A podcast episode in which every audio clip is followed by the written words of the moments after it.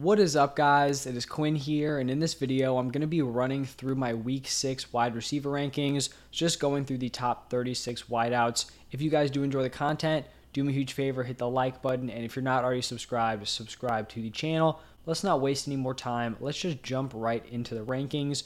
Number one, I have Cooper Kupp going up against the Panthers. You can never go wrong ranking Cooper Kupp as your number one wide receiver. Then at number two, I have Justin Jefferson going up against the Dolphins. I feel like these top probably three are pretty locked in here. So Jefferson against the Dolphins, then Stefon Diggs against the Chiefs. That should just be a very fun game in general. Then here at number four, I actually have Mike Evans. This may seem high for Evans, but I think Evans and Godwin can both have really strong games this week. They're matched up against the Steelers, and the Steelers have given up the most points to wide receivers, and it's like not even close.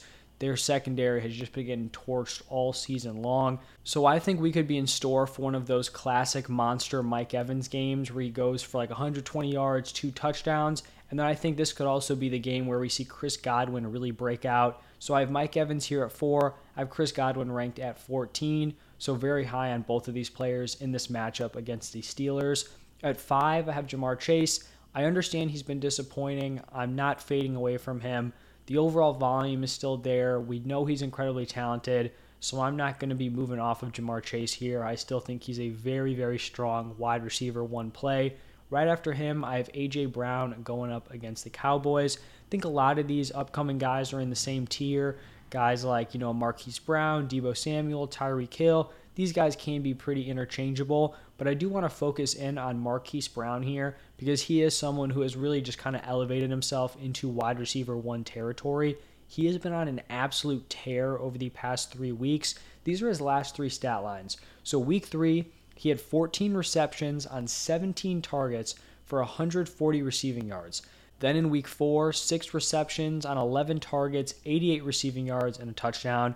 And then in week five, eight receptions on 10 targets for 78 receiving yards and one touchdown. He's just been wildly consistent, giving you a very high floor and also a very, very high ceiling. He's also matched up against the Seahawks, which actually isn't a super solid matchup for him. The Seahawks have actually given up the fourth fewest uh, number of points to the wide receiver position.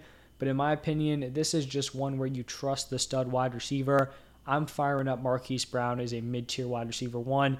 The talent is there, the consistency has been there, and even in a bad matchup, I'm going to be rolling with Marquise Brown. Plus, potentially, or probably definitely the last game that he will be playing without uh, DeAndre Hopkins before Hopkins comes back. But like I've talked about in previous videos, I will still not be fading off of Hollywood even when D Hop does return. So I talked about Deebo at 8, Tyreek Hill at 9, I have CeeDee Lamb here at 10. I think it's impressive that he's worked his way up to a top 10 fantasy wide receiver without Dak. I think when Dak returns, he's right in that argument for four, five, six in that range. I truly think he can set himself up there. At number 11, I have Mike Williams. I probably should have said this off the top, but I left a few wide receivers off just based on injury concerns. Those guys were Keenan Allen, Michael Thomas, and then Rashod Bateman. We've seen each of these guys miss at least one week. Keenan Allen's been out for four weeks. Honestly, at this point, I don't really know what to do with him. So for Mike Williams, I'm just going to be assuming that Keenan is not going to play. And so if Keenan Allen is not in the lineup, I think Mike Williams is a very strong wide receiver one play. Then at wide receiver 12, I have Courtland Sutton. Just continues to put up solid production even in an underachieving Broncos offense. This is also a decent matchup in terms of, you know, for fantasy points. The uh, Chargers haven't exactly been a lockdown defense, so I think this could be a solid matchup here for Courtland Sutton. Then I've got DK Metcalf here at 13, and I'm just going to talk about Metcalf and Lockett together. I have Chris Godwin sandwiched in between them. Already mentioned him. So Metcalf at 13, Tyler Lockett at 15. We saw the Seahawks offense really turn around their overall offensive unit uh, heading into week three. So week three, week four, week five, they've just been firing on all cylinders. Over that stretch, both Metcalf and Lockett are averaging 19 points per game. DK Metcalf's averaging 10 targets a game. Tyler Lockett is at 8.3 over that three game stretch. And if you're getting Metcalf 10 targets, you're getting Tyler Lockett 8.3 targets, especially with the quarterback play we're seeing out of Geno Smith. They are going to produce with that volume. The Seahawks are getting the ball in their best players' hands. And if Geno can keep this up, I mean, both Metcalf and Lockett are just looking like absolute fantasy steals. so far this season. The Cardinals are pretty middle of the pack when it comes to wide receiver uh, points allowed, but like I mentioned, we're not chasing the matchup here. We are chasing these two stud wide receivers balling out, you know, alongside Geno Smith, who is playing out of his mind so far this season. After Lockett, I have Michael Pittman here at 16. Just another solid option who's kind of been bumped out of that top 12 range. Obviously, he's been struggling a little bit, but I think it has more to do with some of these other dudes really outperforming expectation. Lockett, Metcalf, Chris Godwin with a strong matchup. So we did see these guys kind of jump Pittman here. Now at 17, I have Tee Higgins, and this is just an impossible spot to rank him because we know he is dealing with an injury, and it's just tough to navigate a situation where the player suited up for their previous game, but then it was like almost like a decoy situation where he's not actually playing, he's not giving you, you know, that production. So I have him here at 17. A fully healthy Tee Higgins cracks the top 12, probably even cracks the top 10. I mean, I'd probably move him ahead of Courtland Sutton for sure, maybe ahead of Mike Williams, but he's right in that range. But, you know, with the uh, injury uncertainty, he's just going to be sliding in here as a mid tier wide receiver, too. Hopefully, we hear more about his availability throughout the week. At 18, I have Chris Olave. He is currently in concussion protocol. Doesn't necessarily have a great matchup against the uh, Bengals. Bengals have definitely been a really strong team in terms of their secondary, not allowing a ton of production to the wide receiver position for fantasy. But for me, this is just believing in Chris Olave. He has shown so far that he is a very special player. As a rookie, this man is balling out. Over the last three weeks, he's averaging 18.6 points per game on 8.7 targets per game. He's commanded targets with Michael Thomas in the lineup. He's commanded targets when he's really the only top option with MT Landry out. Chris Olave is the real deal, and I think he's going to be a locked in wide receiver two moving forward. 19, I have Amari Cooper. Continues to show that he does have a pretty high ceiling. He's definitely been boom or bust so far, but I think for where you drafted him, you have to be super pleased with his production, you know, pre getting to play with Deshaun Watson. At 20, I have Jakobi Meyers. He has just been a volume monster in the three games he has played in. With that floor and you know the potential ceiling he does have with that volume, I just can't see how I leave him out of like the top 24 wide receivers. So he slots in here at wide receiver 20. At 21, I have Jaylen Waddle. I think Waddle definitely takes a hit with the quarterback situation for the Dolphins. You know, I think both Waddle and Hill can give you top 12, top 10 production when two is in the lineup. Once we start getting into, you know, Teddy, who's now probably out, and you have Skylar Thompson coming in.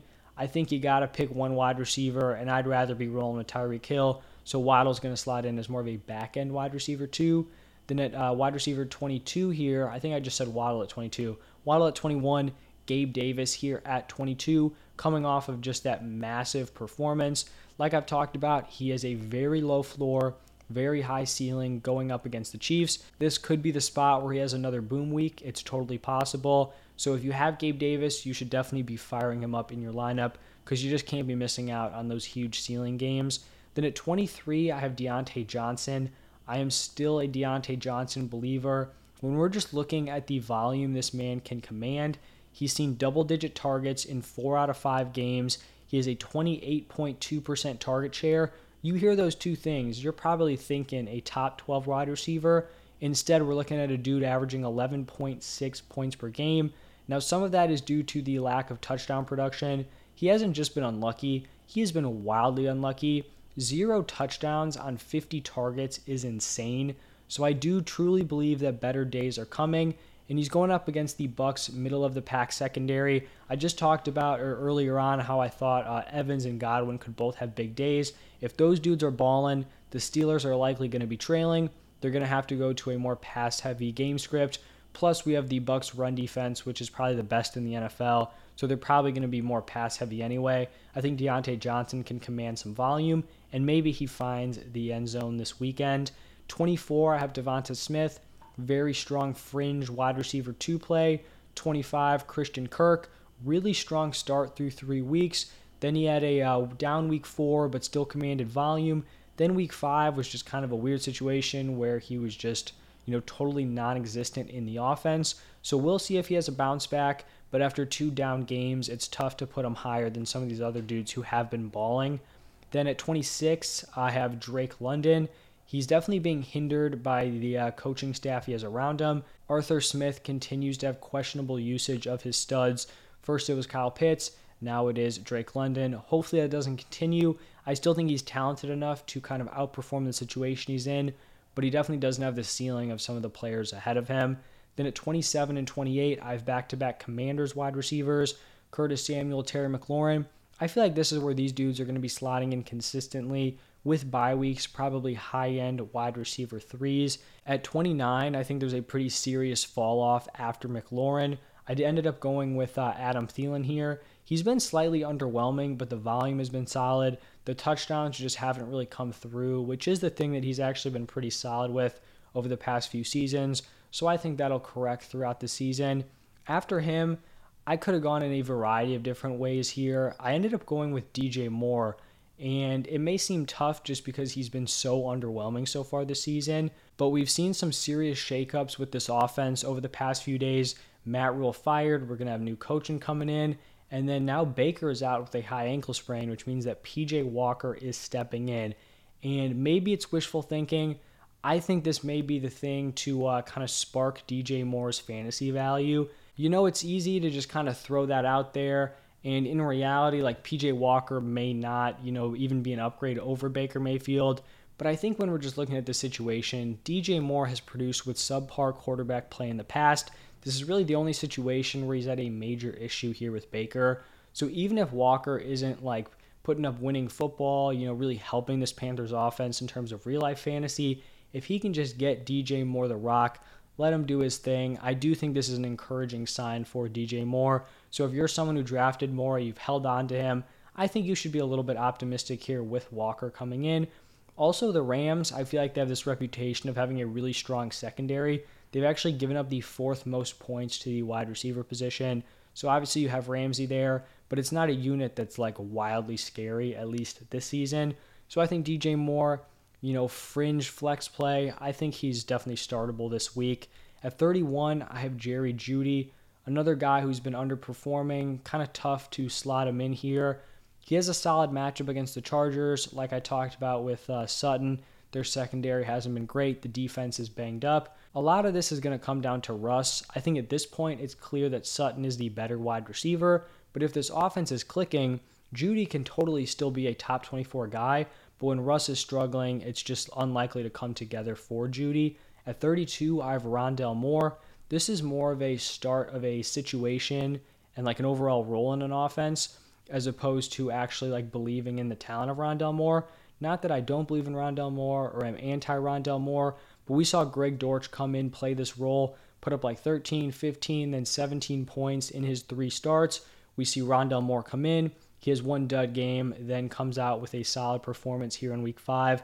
So this role is just a spot where you're going to be peppered with targets. You're going to have opportunities.